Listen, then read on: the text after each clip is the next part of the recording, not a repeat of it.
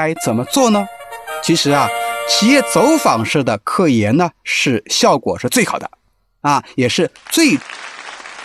那么，如何通过一个三方的视频会议去做课前调研呢？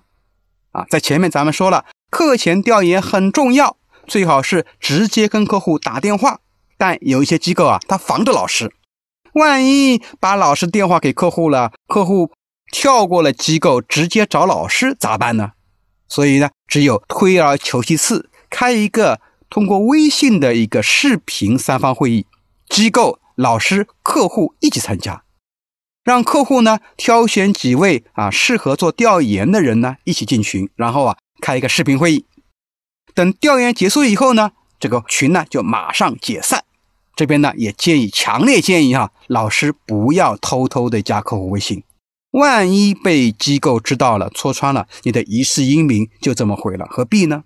这就是我们所谓的培训界的红线，绝对不能逾越。那么，用微信开视频调研的优点是什么呢？首先是客户啊能够看到老师，会比较放心，而且啊沟通也能沟通也能更加的彻底。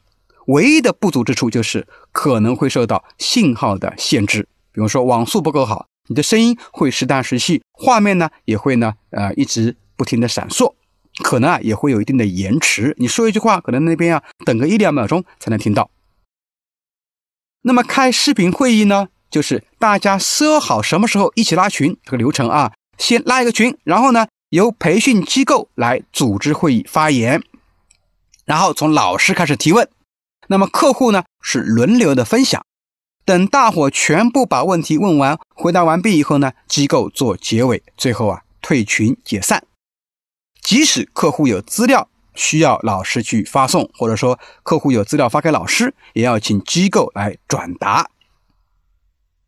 那么在开视频会议的时候，大家一定要注意哈，老师一定要穿正装，跟开直播一样哈，包括光线呀、补光啊啊，还有适当的美颜，因为啊。客户之所以想开视频的讨论会，而不是电话，那么肯定是想看一看老师的形象到底是怎么样的。一旦看到你邋里邋遢的样子啊，说不定就不要你了啊，就翻船了。还有呢，一边开视频会议呢，我们一边也要做好记录，比如说打开你的电脑来敲击你键盘，让客户觉得你是在认真做笔记的，给人感觉啊你很专业，也很重视这个访谈。好了，关于。